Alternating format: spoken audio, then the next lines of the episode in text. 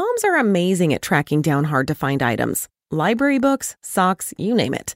But sometimes help is welcomed.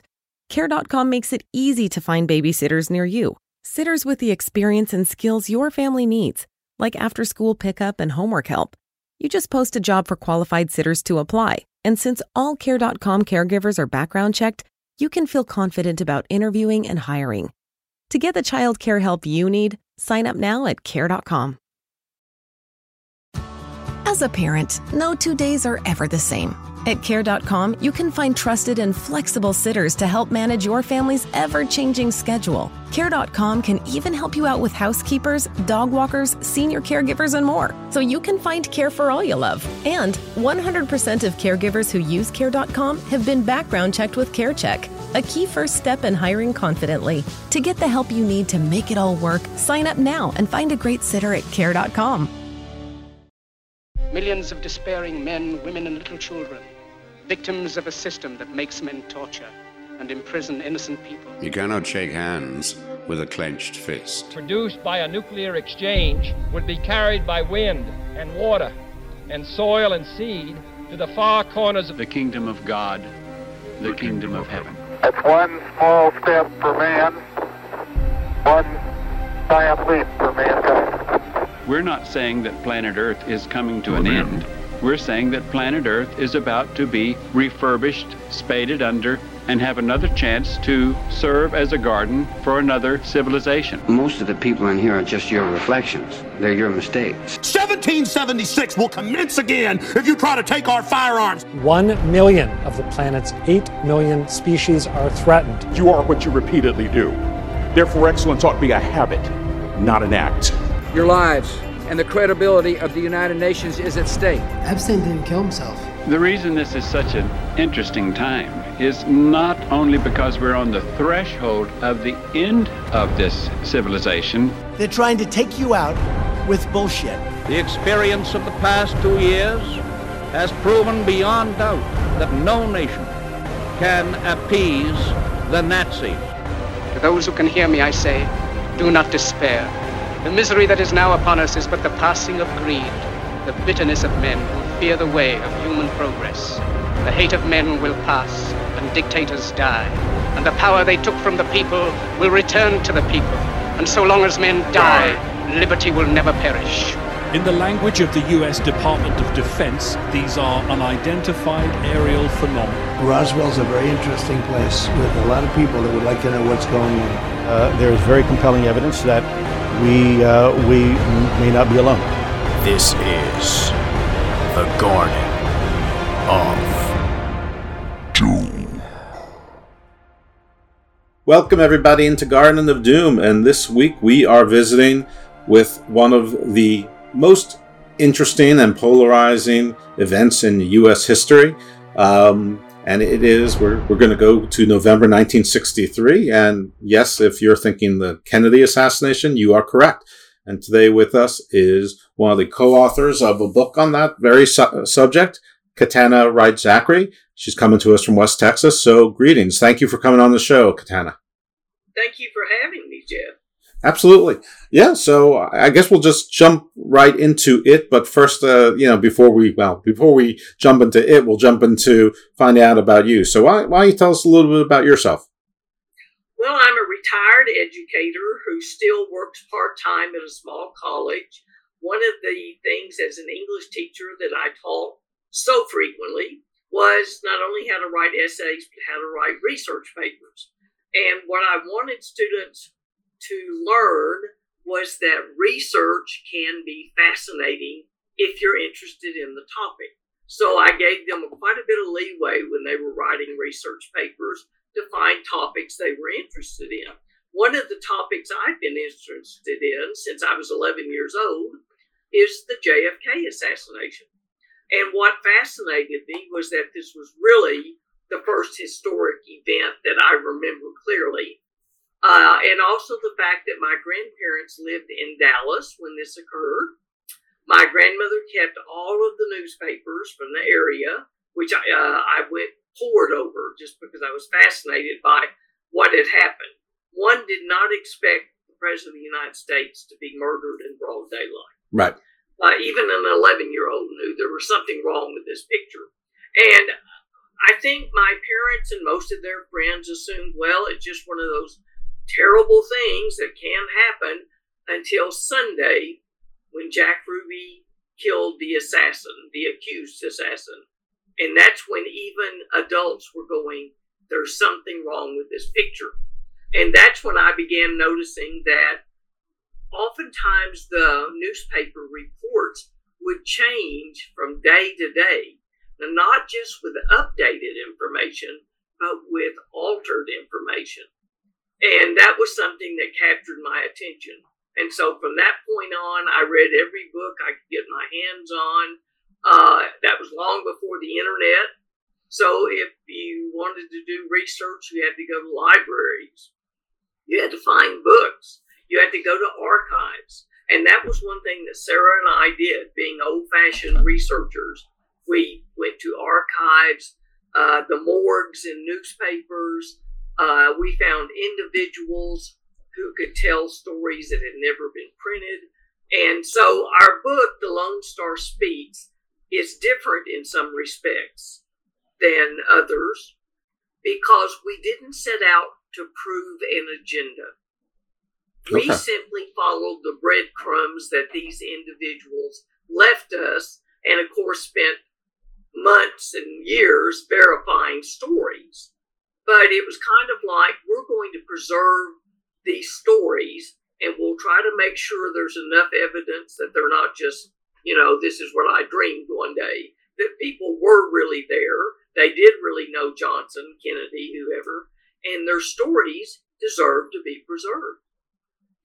Yeah, this is one of the, you know, big five. nowadays, like in the last five years or so, everything's a conspiracy.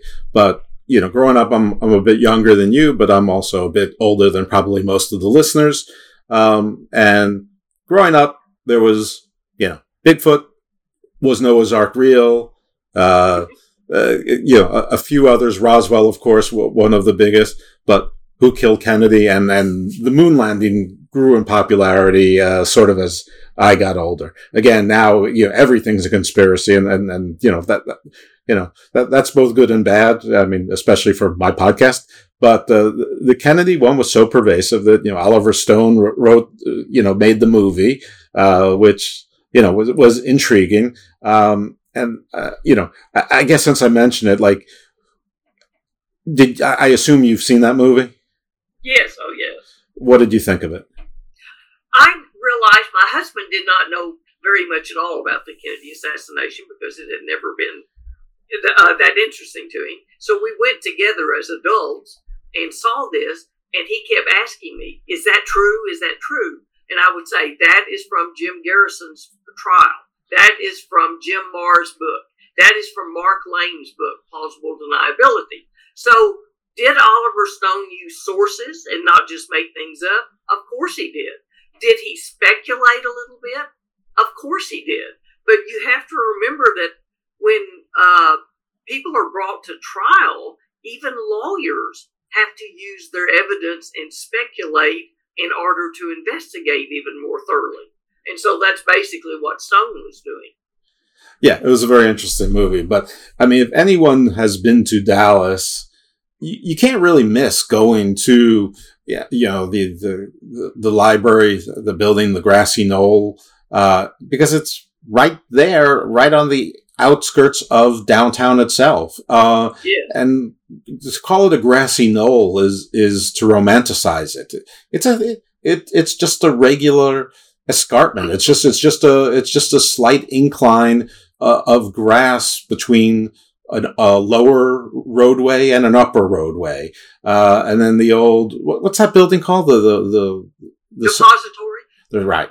Um, it, it's uh it's a nondescript, looks like every other sort of four or five story building, you know, red brick, you know, in many cities that are, you know, of, of little use or no use and eventually are going to be converted into, you know, uh, condos or, or, or hipster restaurants or whatever. Um, but of course this one won't because of the historic nature. Um, but it, it, it does stretch credulity as to how someone could sneak sneaker sniper rifle, rifle into either of those places uh, and and make a shot and and get away. I mean, it's it's it, it's rather incredible because it, it, it's it's actually a rather small scene. It's not spread out. It's it's condensed. Um, Very much, much so. People are are used to panoramic cameras, you know, who took big, you know, panoramic photos, and they think it's very large. It is not large at all. Yeah, I was I was struck by this. It's, it, I mean, it it's it's not even a it's not a long walk. It's a short walk even for a lazy man, and that that's me. I'm a lazy man. Uh, anyway, so let's get back to so what did your research tell you? I mean, I guess you we can start from the start. Well, one of the first people that we interviewed was a man named Robert T. Davis, whose nickname was Sonny, and we were introduced to him by an attorney who had been a friend of his. And I didn't even know this man had existed, much less he was still alive. He was in his 80s. Uh, and he was very welcoming. He had been the Assistant Attorney General of Texas under Attorney General Wagner Carr in 1963 and 64. And when the investigation, which should have taken place in Texas, because that is where the murder took place, was taken away from Texas Wagner Carr still wanted to keep his finger on the pulse of this. And so he sent Mr. Davis to Dallas in March. That's your cuckoo clock telling you it's noon central. Let, well, let me let me stop that. I usually do, and I forgot. That's all right. It's one o'clock Eastern here, where we're recording, of which uh, uh, she's in Central Time, so of course it's noon there, and you know people still have cuckoo clocks. Yes. So uh, Robert Davis was sent to Dallas to serve on the Wagner um, on the Warren Commission. Warren, yeah. And so, as an attorney, he understood the process that you should go through. Of course, in trials, you do. Uh, you do prepare witnesses, but this was supposed to be an investigation. And yet these witnesses were prepared before they officially were questioned. They knew exactly what they were going to be asked. They knew exactly what answers they were supposed to give. And you can tell by looking at the transcripts when it'll say off the record, off the record, and that happened often, that people would get off the script and they would stop them because they didn't want to hear more than what they were prepared to write down. Why would there be anything off the record in an investigation? That's exactly that's a very good point.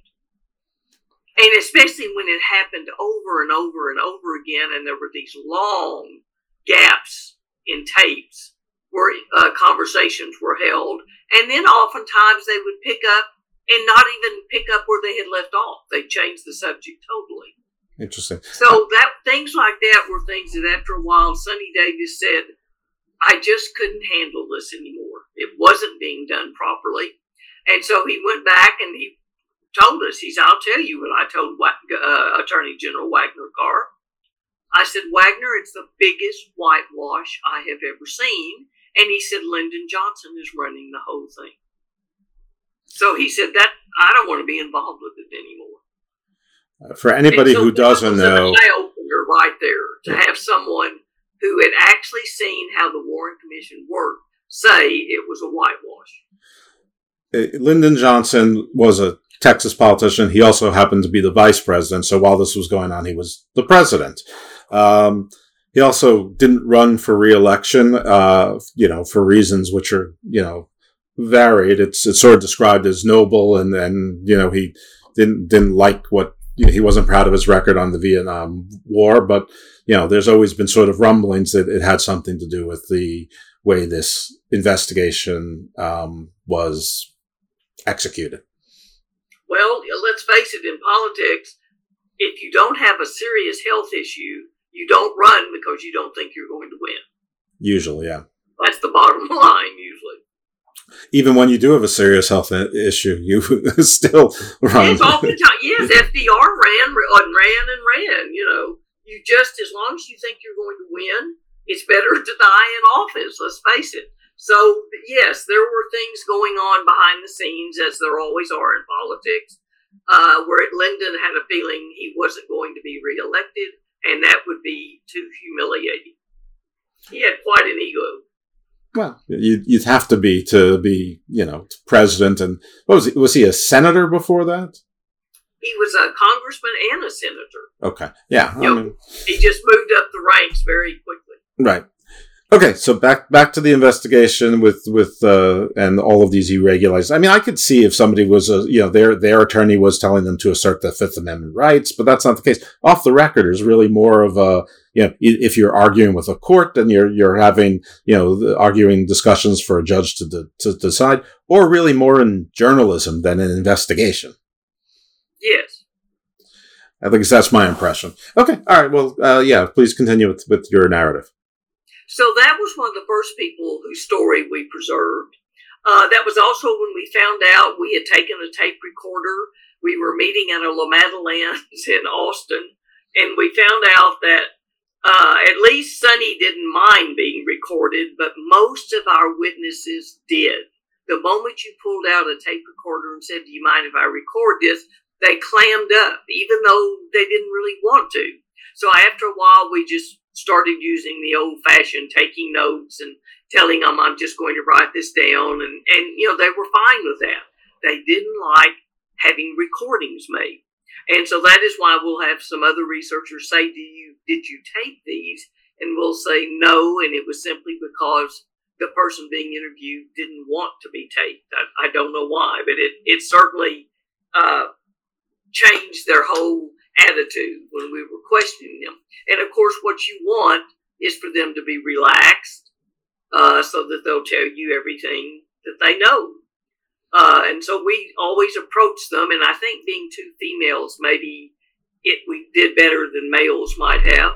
Uh, Sarah had a fabulous brownie recipe that we always took to men, and as they were munching on brownies, they were just telling us things right and left. um, you know what? This actually seems like a good time to I- introduce Sarah in abstention and tell us a little bit about Sarah. Yes, my co-author is Sarah Peterson. She is younger than I am and does not remember the assassination the way I do. But uh, in California, when she was at the University of La Verne, she wrote her senior thesis on Lyndon and had some problems with one of the professors who did not want to allow her to write on this topic. And years, and finally, she had to go to a different uh, department, the history department. And the history department said, go for it, it's history. But years later, she found out that this particular professor had worked for the RAND Corporation, which we now know was a CIA front. And so that might be why that person did not want her doing any kind of writing on Lyndon Johnson. But that it just ended up we work, work, work at the same West Texas College and realized we both had been collecting information for years and years.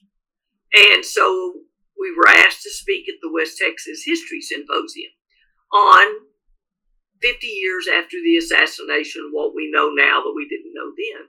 And word spread that we were collecting stories, and people found us as much as we found them.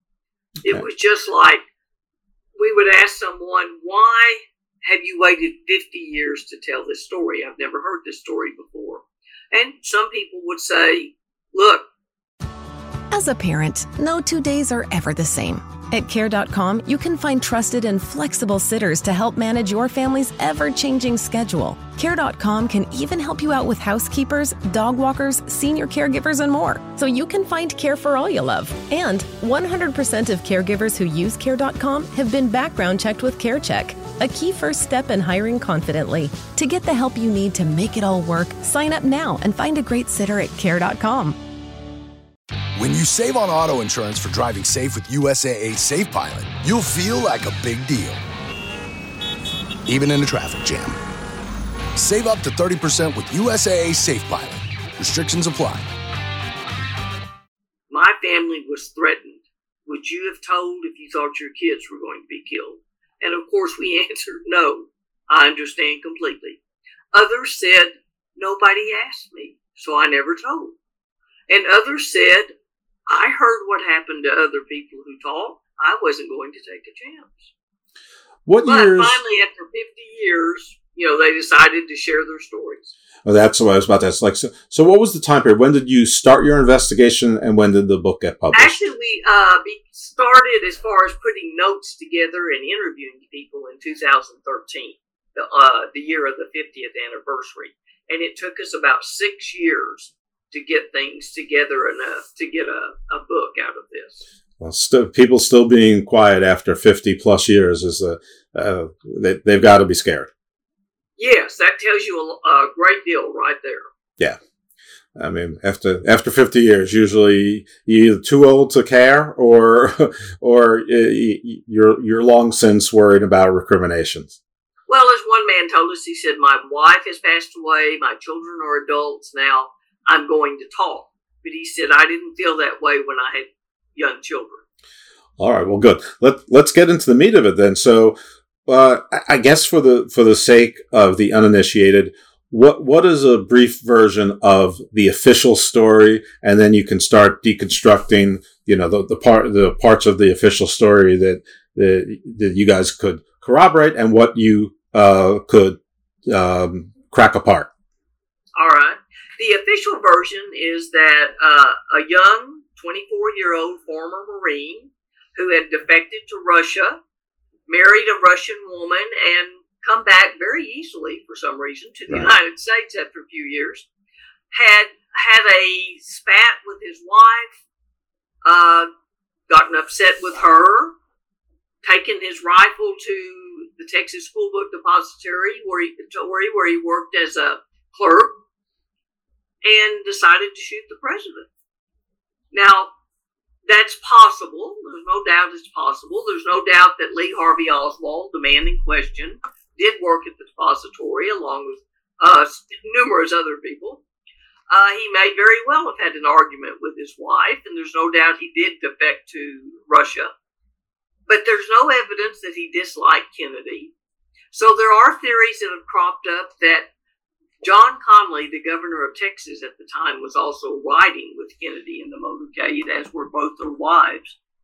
And John Connally had denied him uh, a, a, apparently a, re, a new look at his dishonorable discharge. He had been honorably discharged from the Marines until he defected to Russia. And when he returned, that was changed to uh, less than honorable and he was upset about that. And he may have had good reason to be. No one really knew why he defected. Uh, so some people have speculated that he wasn't even aiming at Kennedy. He was aiming at Connally, and that's how President Connally, I mean, Governor Connally got hit. But there were more wounds on President Kennedy than there were on Connally. So uh, it would appear that Kennedy was the major target, even though they both may have been targets. There's no uh, no question. Right. He would have to be an excellent shot with his bad shots. Yes, exactly. Yes, had terrible luck for all of them. Yeah. So in that case, that's the story that everyone was fed. And like I said, until Sunday, two days after the assassination, I think most people accepted that. That yes, there are disgruntled people that may be, you know, more emotionally disturbed than we realize, and who knows until a nightclub owner who was friendly with the Dallas police somehow or another got inside the police department and stepped out of a crowd of reporters and put one bullet right through the middle of Lee Harvey Oswald. And it hit so many major organs that he didn't survive. And there wasn't any doubt he wasn't there to wound him, to scare him. He was there to kill him. Right. And so that's when people began saying, something's fishy about this.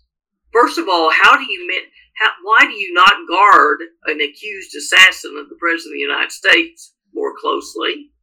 Why didn't you move him during the midnight hours when nobody would have known about it? Well, there were explanations that the, the press had, had claimed they weren't having access to him and they wanted to make sure that everyone got their pictures. Well, they got their photos all right, but they were of him grimacing as a bullet goes through his stomach. So I think that's when all of a sudden people began to say, if this is fishy, then the whole story's fishy. And that's when we began having people begin researching on their own, going through the newspaper reports talking to agents, finding witnesses that the Dallas police and the Secret Service and the FBI didn't bother to even find. And there was so much controversy that President Johnson took the investigation away from Texas, moved, had the car moved so that it wasn't even left there as evidence. Of course, the body was taken out with no autopsy, which broke the chain of evidence right there. Uh, caused all sorts of problems when it came to trying to, if you were going to try to have a trial for Oswald. But here's the lucky situation there was going to be no trial for Oswald. He hadn't lived long enough to testify. Right, yeah. Uh, the, the, the avoidance of the trial was the expiration of his life. So exactly, and so I think a lot of them thought, maybe honestly, we don't have to be that careful in this investigation. No one's going to protest this. He's dead. Right. Well, little did they know there were too many Americans that didn't didn't buy this story, and they did begin to investigate on their own. And they weren't people that you thought you would see at UFO sightings, you know, with their tinfoil hats and things of this nature.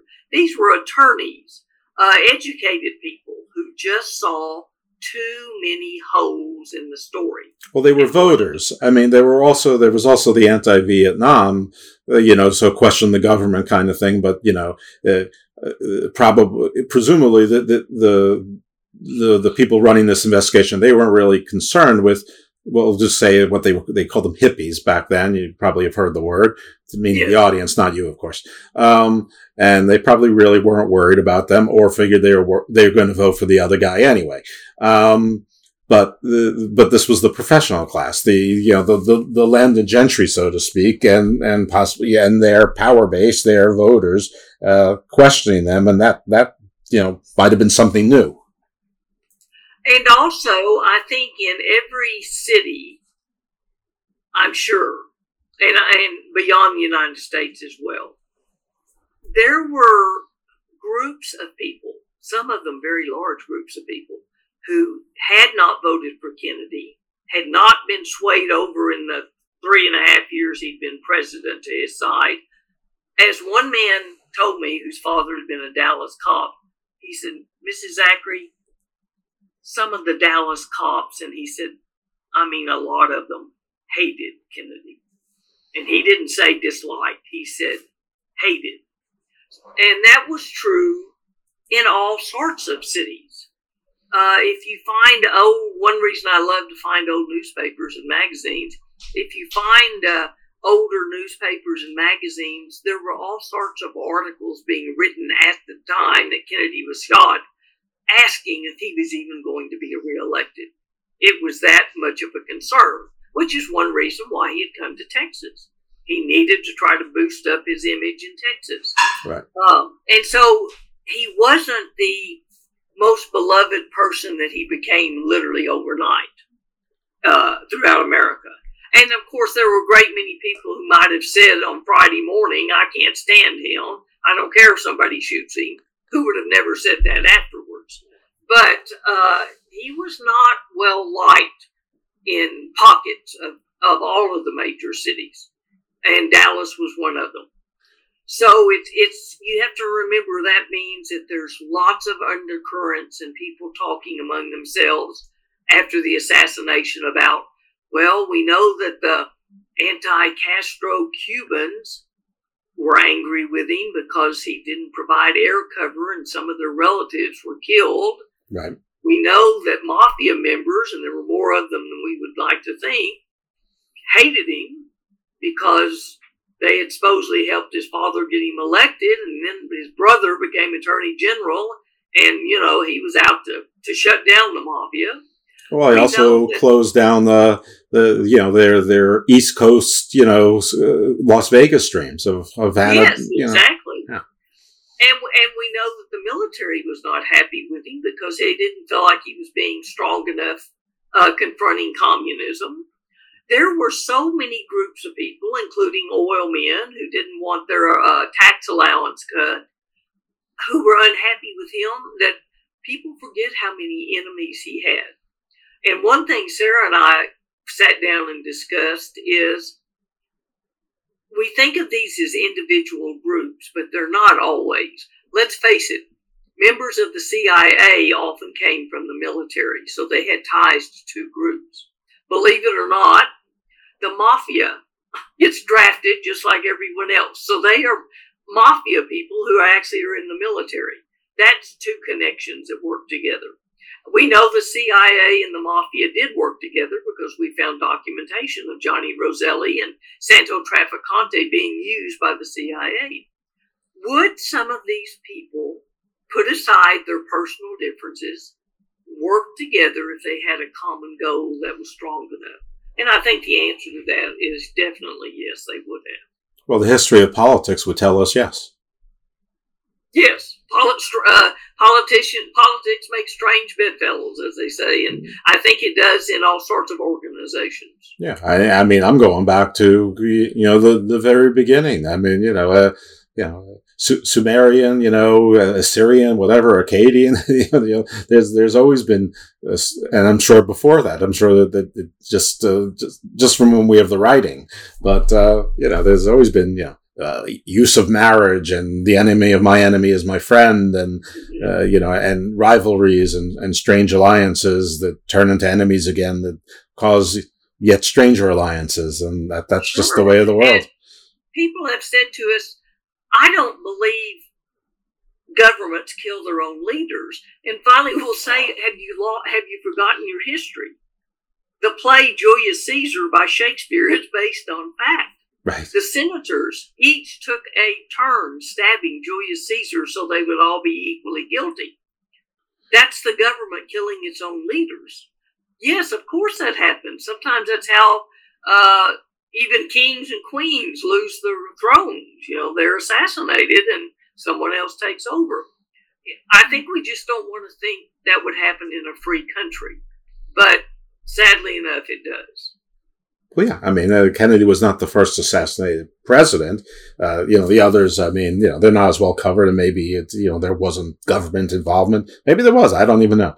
Um, but uh, yeah, you're absolutely right. I mean, you know, I mean, the, the, there's more than one royal family and got beheaded by other members of royal families or, you know, other, well, I'll use this term again, landed gentry, lords and, and other nobles who uh, weren't, weren't so thrilled with them and wanted, you know, their, their side to become, you know, the, the recognized uh, kings and queens and and you know uh, you know Mary Queen of Scots is you know sort of a a, a, a famous one. You know everyone always hears the yeah. term the Jacobins you know and, yeah sure.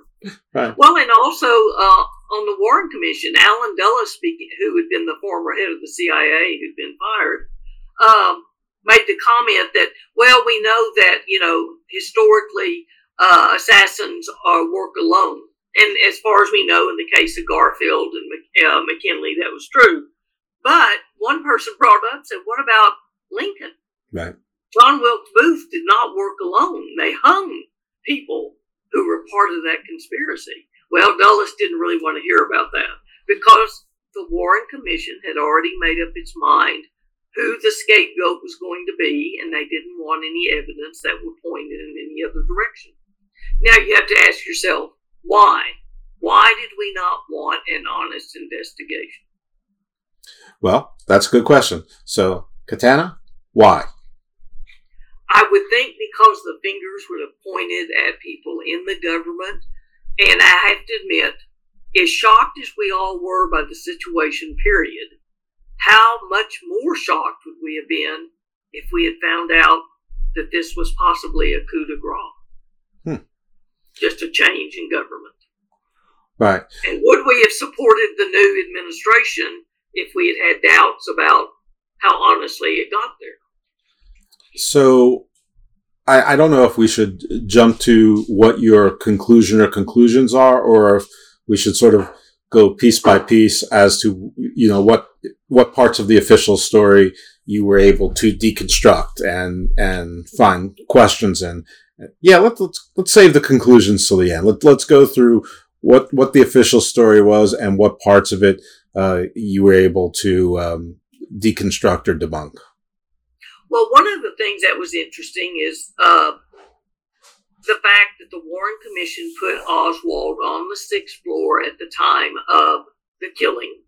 And later, Chief of Police Jesse Curry admitted in his book, we never had enough evidence to put Oswald on that floor at 12:30 with a rifle in his hand.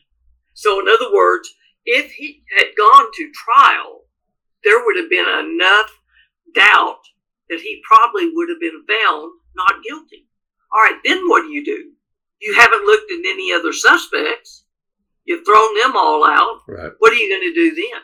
Which explains to a certain extent why we don't want this trial to ever take place. We don't have enough evidence to convict this man. Let's just let him go to his grave as presumed guilty. Uh, one of the people that we talked to was a woman who had been working for one of the school book companies, book companies, and worked on the fourth floor. And she and some of her co-workers were at the windows of the fourth floor watching the uh, motorcade. It was obvious something had happened. They did hear some of what turned out to be gunshots. And you could tell from the people running and falling down on the grass that they knew something was wrong. So she and a friend, Victoria Adams, uh, ran across and looked out through as many windows as they could. But part of the fourth floor was also offices, so it wasn't the entire width of the depository. And then when they realized, okay, we can't see anything, they ran to the elevator to go downstairs, and the elevator was stuck up above them. So they took the rickety stairs that everyone had to use in that building. There was one set of stairs that went from the first floor up to the seventh floor. And she, Sandra Styles, uh, described this to me. I got a hold of her by phone. And she said they were old, they were rickety. We were in skirts and high heels and hose going down those stairs, and you could hear it from top to bottom. You know, that's how rickety and creaky they were when people walked on them. And she said, We did not know that our supervisor, Dorothy Garner, had followed us to the door and just stood there. But she said, We did know. No one trailed us down those stairs from up above us. No one met us coming as we were going down, you know, coming up. And she said, except we got to the bottom, and then that is when Roy Truly, the superintendent of the building, and Marion Baker, the police officer, started coming up the stairs.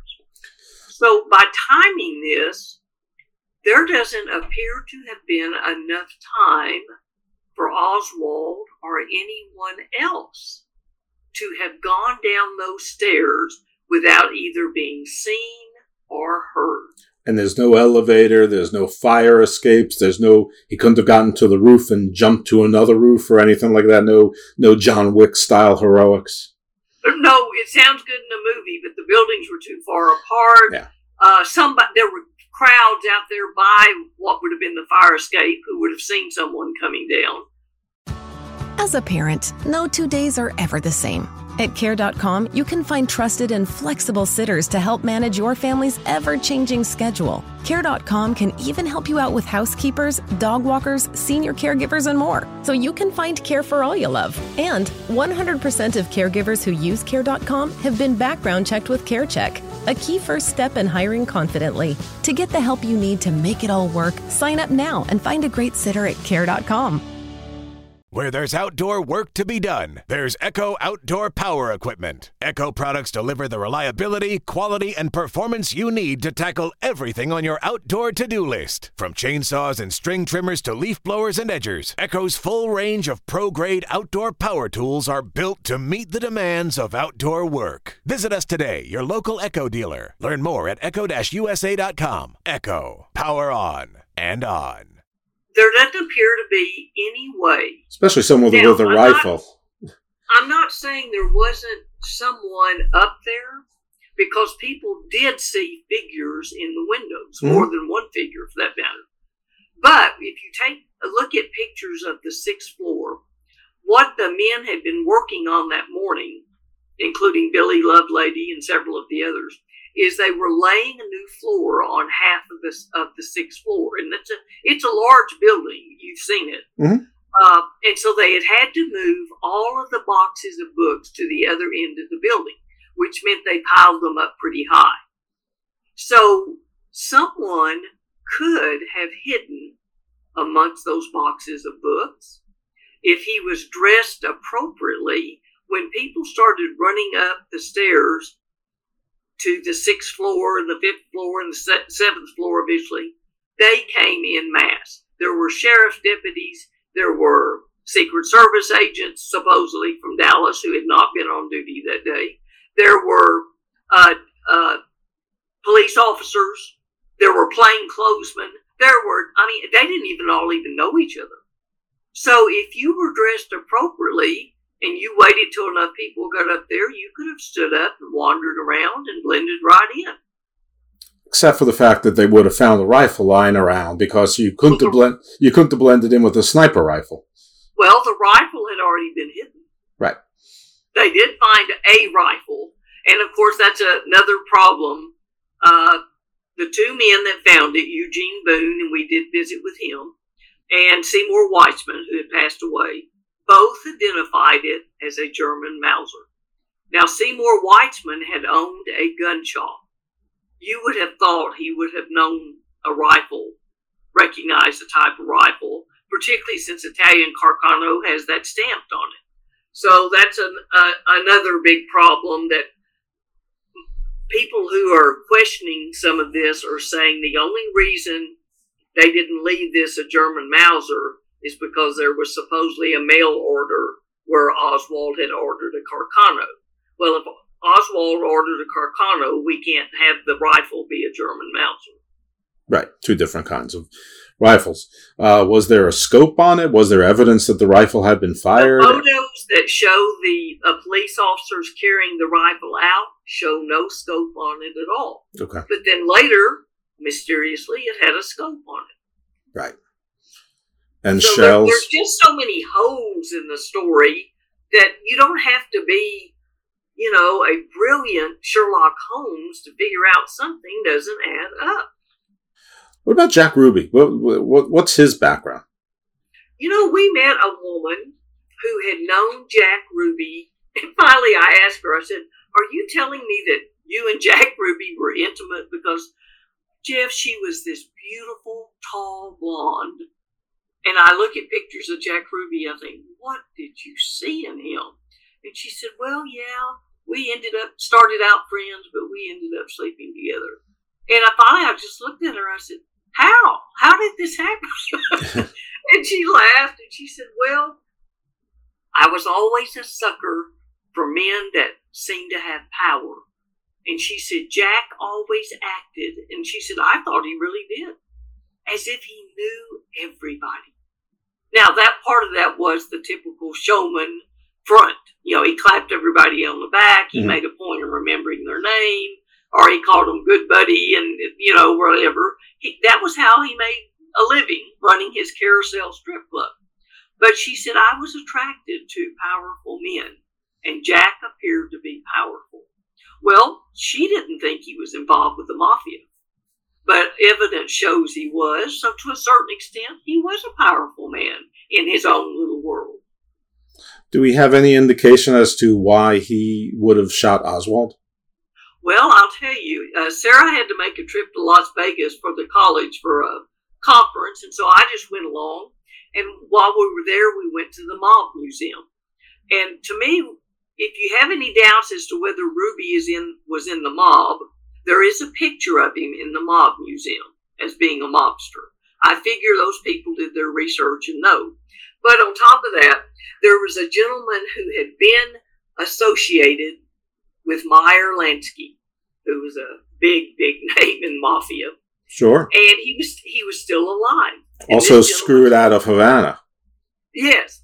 This gentleman's name was Bernie Sindler. And so the since we had come and they, knew we were working on a book, the Mob Museum people gave us his telephone number. So while Sarah was in her conference, I was out at the pool by the hotel calling Bernie Sindler. And I got some of the strangest looks because he was in the hospital, but he was lonely and he wanted to talk, and that worked out rather well for me. But at the same time, he couldn't hear very well. So I was having to yell th- these questions, and then I'd have to repeat back things. And you can imagine the looks I got from people as I was saying, now you're telling me that Johnny Roselli was killed by the FBI. And, you know, people turn around and look at me like, who on earth are you? And Right. who are you talking to? But Bernie Sindler told me, he said everyone in the mob knew that Jack Ruby already had cancer. He knew it. His days were numbered, not to mention that he owed the mob a favor. And so the, his way of returning that favor was he had to silence Oswald. Okay. So he got out of debt. He had nothing to lose. And so he went out in a, a hell of glory or a blaze of glory. Well, and, and do you tell the mob no? Uh, I I would imagine not. I probably wouldn't. I've uh, I've never been involved to my knowledge, but Me yeah, either, but I, I think they knew a few people who had told the mob no, and they didn't want to end up like that. Better to die of cancer than to die on a hook like Jackson did and some of the others. right. So all right. So and then uh, yeah. So that's a little bit on Jack Ruby. So in your investigations, uh, you know, which of the theories ha- did did you hone in on that you ended up dismissing, or which were the theories that that surprised you, or which you know what paths surprised you, uh, you know that, that took you to your ultimate conclusions? Well, a gentleman that, that I met with numerous times and got to end up being very good friends with uh, surprised us. I overheard him talking to another older man about the Bay of Pigs, and I've always been interested in history. So when they quit, I stopped him and said, "Oh, I understand you were at the Bay of Pigs," and he said, "Yes, yes, I was." And I said, "Well, how? How did that come about?"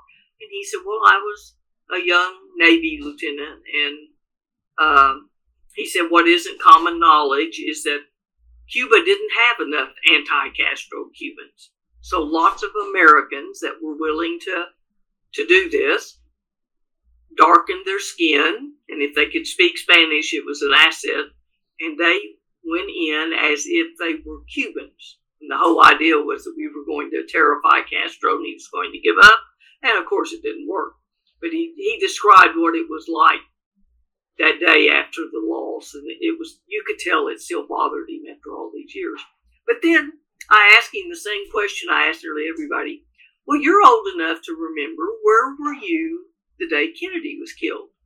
And he said i was in san diego. And so i let it drop and it wasn't until several months later and i talked to him nearly every month because we would meet at a uh, kind of an antique show, uh, uh, show craft show that we would meet at every week, uh, every month. That he said something that made me wonder if that was accurate, and I said, "Now, Mr. Goode, you said you were in San Diego on November twenty second, sixty three. He said, "Yeah," and I said, "What time were you in San Diego?" And he kind of grinned and he said, "Oh, about three o'clock Dallas time." And I said, "What? T- where were you at twelve thirty Dallas time?" And he looked at me, and then he, he he can't lie. He's too honest. He said I was in da- Dealey Plaza, and so that's when I said I had a feeling. Would you tell me what happened? What were you doing there? He said I was working for the U.S. Marshals, and he said we were there on what we called an abort team. And he said that's not really the right name we were not aborting something we had started. We had heard there would be an attempt on Kennedy's life. We were an intervention team. And he said, We were there. I was there with three other, with uh, U.S. Marshal Robert Nash, who is mentioned in the Warren Commission, and uh, two other U.S. Marshals. And we were there to, to prevent this from happening. And he said, And then when we weren't able to, I was sent to San Diego on a military flight to explain to the ONI why we hadn't been able to stop this from happening. So he said, I didn't lie to you. I was in San Diego. You just didn't ask me when. Right. And so later I asked him something about, It. I said, Well, were you looking for Oswald that day? Were you trying to prevent him from shooting President Kennedy? And this is the answer that caught us by surprise. He said, Which Oswald? I knew them both and I didn't like either one of them. And so that's when it first opened the door that, yes, there's evidence, lots of evidence, that there's more than one person using the name Lee Harvey Oswald and setting up the one that ended up getting killed by Jack Ruby. I want to take a, a short, not break, but a, a, point here. Uh, for those of you who are international uh, and don't really know the geography of the U.S., uh, Dallas is in U.S. Central Time, which is basically one hour behind Eastern Time. San Diego is on the Pacific Time, so there's actually so if you heard that he was in Dallas at twelve thirty and San Diego at three o'clock California time, you're probably thinking to yourself, he got there in two and a half hours. No, that he got there in four and a half hours um, because there's a two hour. It's two hours earlier, so he actually had two more hour, two more hours to get to, you know, to receive their orders, get to a military jet, and then, you know, or transport and, and then take a, you know, the, the two and a half hour, three hour flight or whatever and land in San Diego. And, uh, you know, there's a story. He, he was in San Diego at three o'clock, but not three o'clock Dallas time, three o'clock San Diego time, which would have been five o'clock Dallas time. Yes, five o'clock Dallas time. Right. And it could be three, three thirty, you know, around that time. Right, right, right. But I just wanted to let them know that it, it wasn't like uh, you know two and a half hours. That, that you know, so that say, hey, that, that doesn't check out. It, it's, it's, yeah, that's impossible. Yes, good Right. point. yeah. Okay. All right. So uh, who was the other Oswald?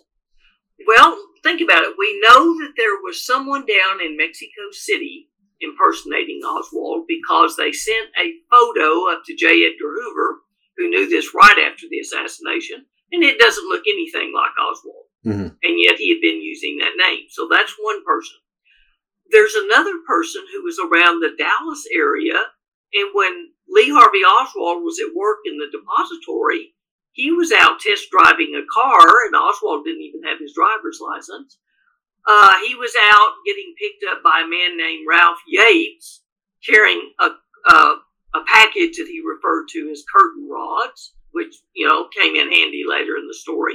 He was all over setting Oswald up as someone who was interested in President Kennedy, who wanted to know whether you could kill someone from a rifle from a tall building, who wanted to know which tall buildings look down on Dealey Plaza. I mean, just literally setting up the uh, the patsy that became the Lee Harvey Oswald that worked at the TSBD. So there's at least three. There may have been more than that. Uh, Billy Lovelady, the young man that was standing on the steps, that has been, some people have accused him of lying about being there because he did favor Oswald, uh, is one that someone said could have been used. Uh, we found a witness who lived next door to Billy Lovelady.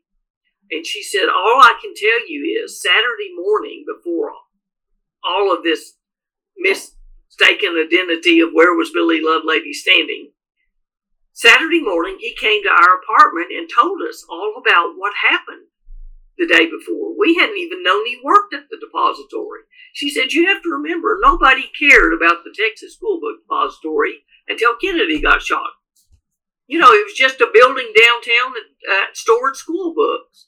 And so he told us all about where he was standing, who he was standing in front of. And she said, if he made up a story about this to protect Oswald, he already had done it by Saturday morning.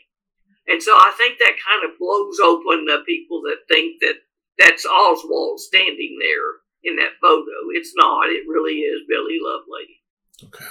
So at the end of what? So who did kill Kennedy? I, as far as the person that actually fired the shots, and I think there was there were more than one rifleman. I don't know if we'll ever know. There are people who have admitted it. James Files claimed he was one. I I really think if you were the person who had killed the president of the United States, you would never go public with that information. I can't imagine someone ever admitting that. Well, who were the powers though? They, they were, were behind the yeah. All right, well, think about this. You had to have someone smart enough to plan this, and that would be a combination of government, CIA. You had to have someone who could pay for this because people don't normally do this free out of patriotism. you oftentimes will hire sharpshooters who expect to be paid and paid well. So that's why sometimes the oil men were brought into this. And if you, uh, Jeff, one thing I remember is there were people who were running guns to Castro, and it wasn't just to make money, it was considered a patriotic thing. Because let's face it, we didn't want a communist with missiles 90 miles away from America. Nobody did. Right. So that was not uncommon for people to pick up extra money running guns down to Louisiana where they went to the anti Castro Cubans. But at the same time, you had to wonder if someone had approached, say, some wealthy individuals and said, We we need more weapons to fight Castro so that we don't have to have an out and out war. We just want him defeated in any underhanded way we can do it. Can you make a donation that will never be shown on your books? All right, you know there are wealthy people who can do that. I'm sure they do it all the time. Right. So that may have involved some of the wealthy oil men. They may not have realized that some of this money may not have gone to kill Castro until years went by and Castro's still alive, but Kennedy's dead. And what do you tell? What do you tell then? Do you say, "Well, yeah, I do remember giving these people some money. I hope it wasn't used for anything, you know, different than what they said." So you have a group that actually paid for this.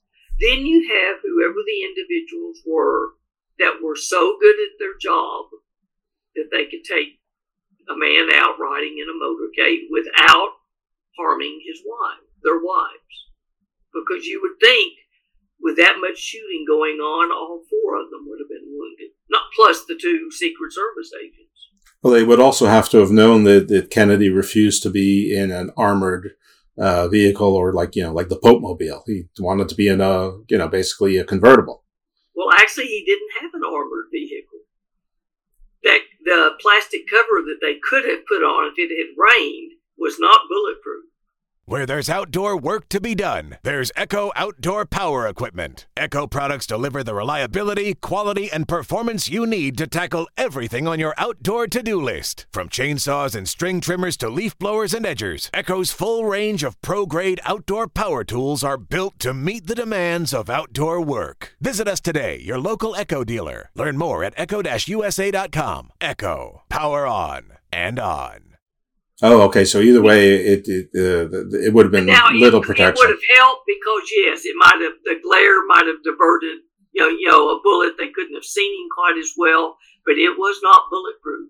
He didn't have a Pope mobile like you know you would have thought. Right. Oddly enough, J. Edgar Hoover did, but Kennedy didn't. Oh, I thought he declined uh, armor, but it just says so. Uh, you know, it might have been a bit of a distraction or, or a bit of protection, but it was it was certainly not a. Uh, well, and once the sun came out, there wasn't a need for it. You know, he was a politician to the very end. He wanted his wife there because he knew they wanted to see her. Uh, he wanted to be as close to the voters as he could. This is how politicians work. They don't get reelected by being aloof from the people that you know that like or dislike them. And so I don't think he was that different from other politicians who would have probably ridden through but uh, Dallas. And when he received a uh, warning letter from a woman in Dallas who had written to Pierre Salinger uh, and said, "Look, Dallas, Dallas hates Kennedy. Talk him out of coming to Dallas." The response she got was, "The president does not want to think that there is any city in America where the American president cannot safely visit." And that's a good point too. Sure, no, that is a good point. I, mean, I guess the bigger point that, that that that you made for me, or you know, d- despite me, is that even had they put on that covering, that the the plan still would have gone forward because it, it was it it wasn't really armor; it was just plastic. Probably. Uh, I don't know whether they would have thought it would have been such a distraction. They would have waited to um, another time. I know the gentleman that said that they were there as part of the intervention team um, said that they really expected it to either happen at the Trade Mart or on the way back to Love Field. they were caught by surprise at Dealey Plaza too. So basically, your you, what your theory is that the money came possibly semi innocently. People thinking that they were support, supporting anti Castro could have been oilmen, could have been mafia, what have you. The money came, it went through to the channels of some sort of CIA military, uh, you know, uh, command, and they either used internal assets or possibly hired, you know, a, a mafia hit squad to do the sh- to do the shooting. And so the, the the people who funded it they didn't they, they never thought for a second that they were funding this action. Uh, so you know they they would pass any scrutiny any lie detection. You know they just they just gave money to uh, you know to uh, a cause. Um, and they were probably smart about it saying yeah well, yeah what are you talking about? I bought a thousand head of cattle and you know but they only ended up having you know they bought it turns out they and there were 976, but nobody counted, you know, or whatever. Right. Uh, and, and, and, it's also possible that they commingled funds. Right. They we do have documentation in some of the records that released that the mafia gave the CIA money that was supposedly going to help the anti-Castro Cubans. Once it's given to the CIA, who, how do you know where it's used? Right. Uh, and then, of course, the last part is somebody had to be in charge of covering this up. And that involved everyone from Lyndon setting up the Warren Commission to part. And remember, one thing we keep saying this is not the entire FBI, the entire CIA, the entire Secret Service. There are certain individuals in these groups the military, the CIA, uh, the mafia who helped with this and of course the whole you know the whole group gets blamed but all it takes is certain insiders. Where where can first of all what what's the title of the book and where can people find it? Uh the lone star speaks. Untold texas stories about the jfk assassination. Uh, it's available through amazon. Uh barnes I'll, I'll help you out here. Barnes and noble yeah, Barnes and Noble, uh, Books a Million, lots of individual bookstores. You just never know. Um, almost any place that you can order books, you can find it. Okay, great. Is there any other place that people can find you or any other projects you're working on? Are you going to look into RFK, Martin Luther King, anything else? Well, we are still getting information on the Kennedy assassination. There's more, there's always more. And yes, people do ask us, well, how does this tie in with the RFK assassination? And I don't know. We, that's not, we haven't broadened our scope that far yet. But there are people who will swear that yes, it's no coincidence that Martin Luther King and RFK were killed so closely together. Yeah.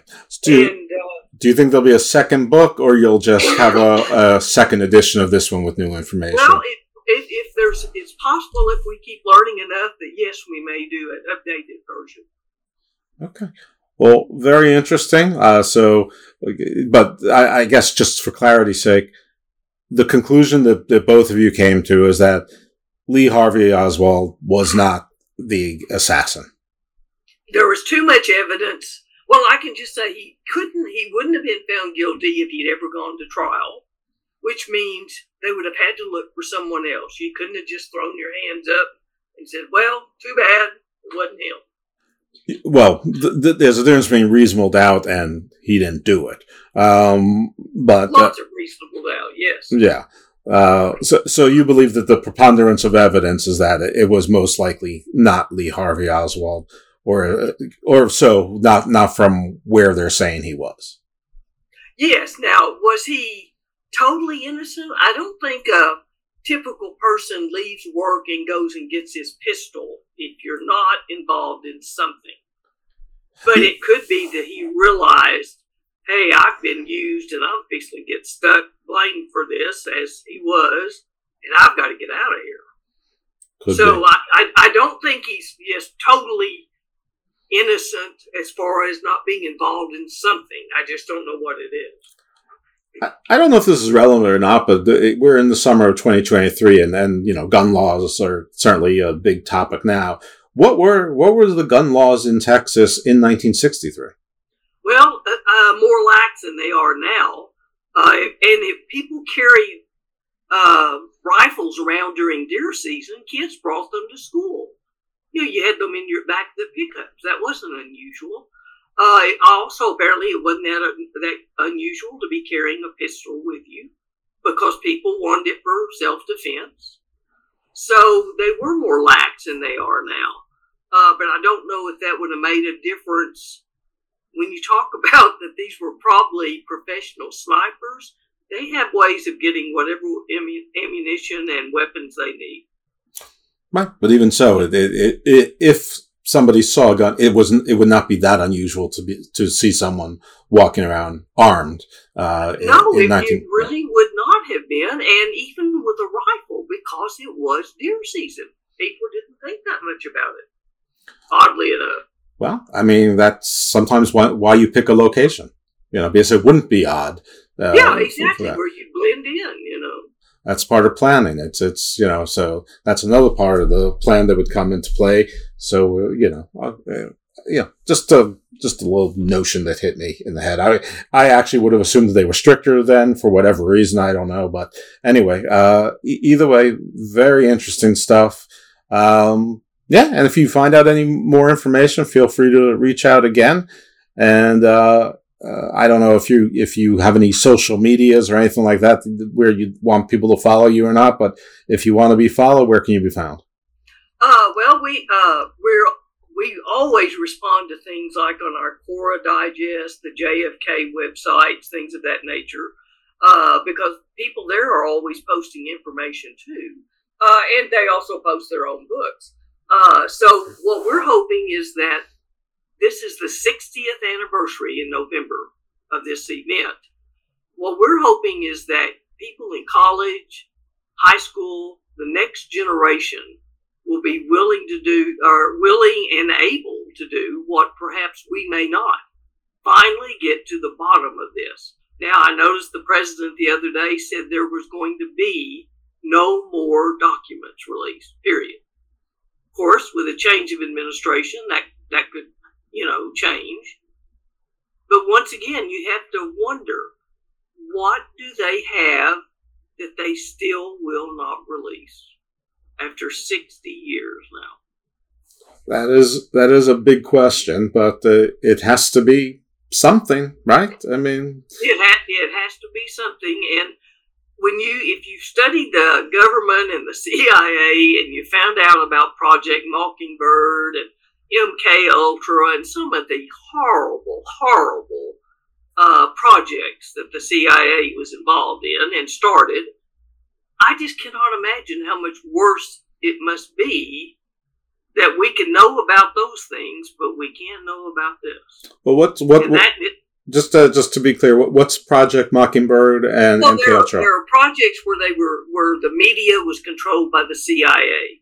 Uh, there were Project MK Ultra was where the Manchurian Candidate idea came from of brainwashing and using LSD to not only get people to do what they would not normally do, which hypnotists always said they couldn't, but also to erase the memory of it so they could pass a lie detector test and say, no, I didn't do this because they have no memory of it. Right. And, you know, then there was Project Artichoke, and there's so many of them. Project Northwoods, where we were thinking about uh, making it look like Cuba had attacked one of our ships, and it would give us the uh, green light to go ahead and have an actual war with them. And it was all, all would have been set up. Cuba wouldn't have attacked us at all. I mean, some of it you look at it and think, I just cannot imagine how devious these people were and maybe still are. Isn't that the well, isn't that, that that plan part of what people think happened in Tonkin? Yes, yes, yes, all of this. So when you think about if if we can know about this, how bad are these other secrets that they simply will not let us know about? Well, I guess uh, actually planning to assassinate the democratically elected head of state is is the the red line that even they don't want people to know has have been crossed. So all, all the others, at least they can say, was in, in some form of national security or or uh, or was just an idea that we had that, that, that turned out to be a bad idea. Um, and we're better now. But that and one. You may, you may be right. It could be that that we've always had plans in place where if the president doesn't do what we want, this is what we do to take care of it. Yeah, that's that's that's that's a that's a tough one to swallow, but that is uh I don't know. This is the Garden of Doom, so any place where that thought is welcome, it, it, it should be here. well here. named, well named. All right. Well, thank you very much for your time. Uh, hope that that cough goes away. And oh, thanks. And uh, and yeah, and regards to your co-author as well, and uh, you know, con- continue doing the research, and hopefully, uh, at some point, you'll find that holy grail, and and maybe maybe get those answers. Uh, maybe the 60th anniversary it will prove to uh, be fortuitous. Maybe there'll be uh, some uh, elderly witnesses or or direct, uh, you know, firsthand involved people who want to come clean, uh, or maybe they shared a secret with their with their kids who are now, you know, probably sixty, you know, and then are ready to talk. But uh, I don't know. We can always hope, and this is this is one of the things that you know. The, I think the country would really like for this one to be solved. I do too. Hope that. I hope it is. All right. Well, thanks very much for coming into the Garden of Doom, and folks, uh, certainly uh, buy that book, um, and uh, you know, and hopefully you'll give it a nice rating and review on Audible if you listen to it on Audible, or if you buy it on Amazon uh, and Barnes and Noble. I'm sure they have review sections as well. And I'd ask that you do the same for this show. Give us five stars. Give us a give us a, a nice review, and more important than anything else probably for the book and for the show is tell a friend go hey read this book i read it it was really intriguing and listen to the show it's it's really intriguing um, and with that thank you again to Katanna Wright Zachry? Uh, and thank you all for listening and you'll hear from us again next week in garden of doom. was the president of these united states. I dreamed i replaced ignorance stupidity and hate. I dreamed the perfect union and a perfect law undenied.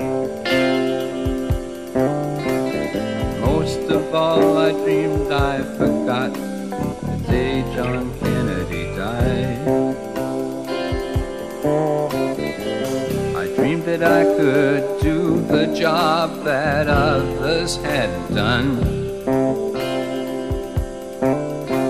I dreamed that I was uncorrupt and fair to everyone. I dreamed I wasn't gross or base, a criminal on the tape. And most of all, I dreamed I forgot the day John Kennedy died. Oh, John Kennedy died.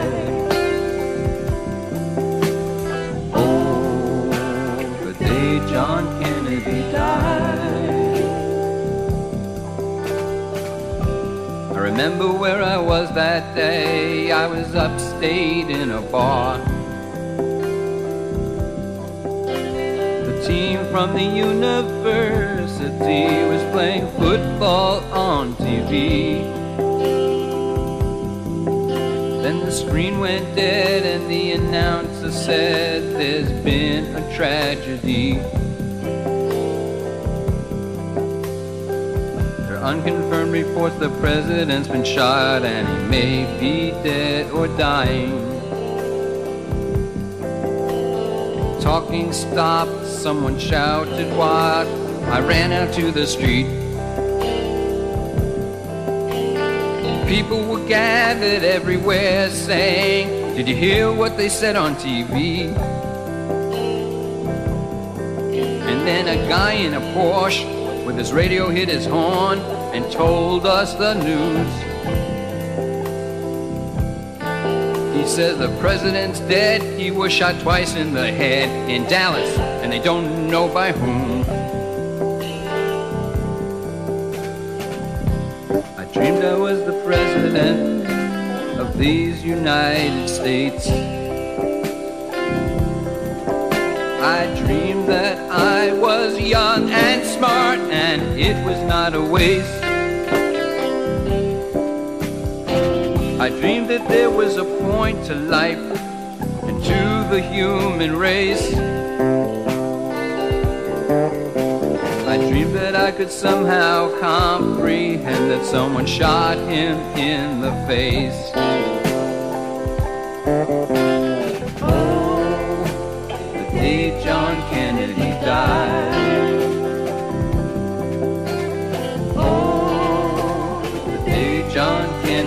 Kennedy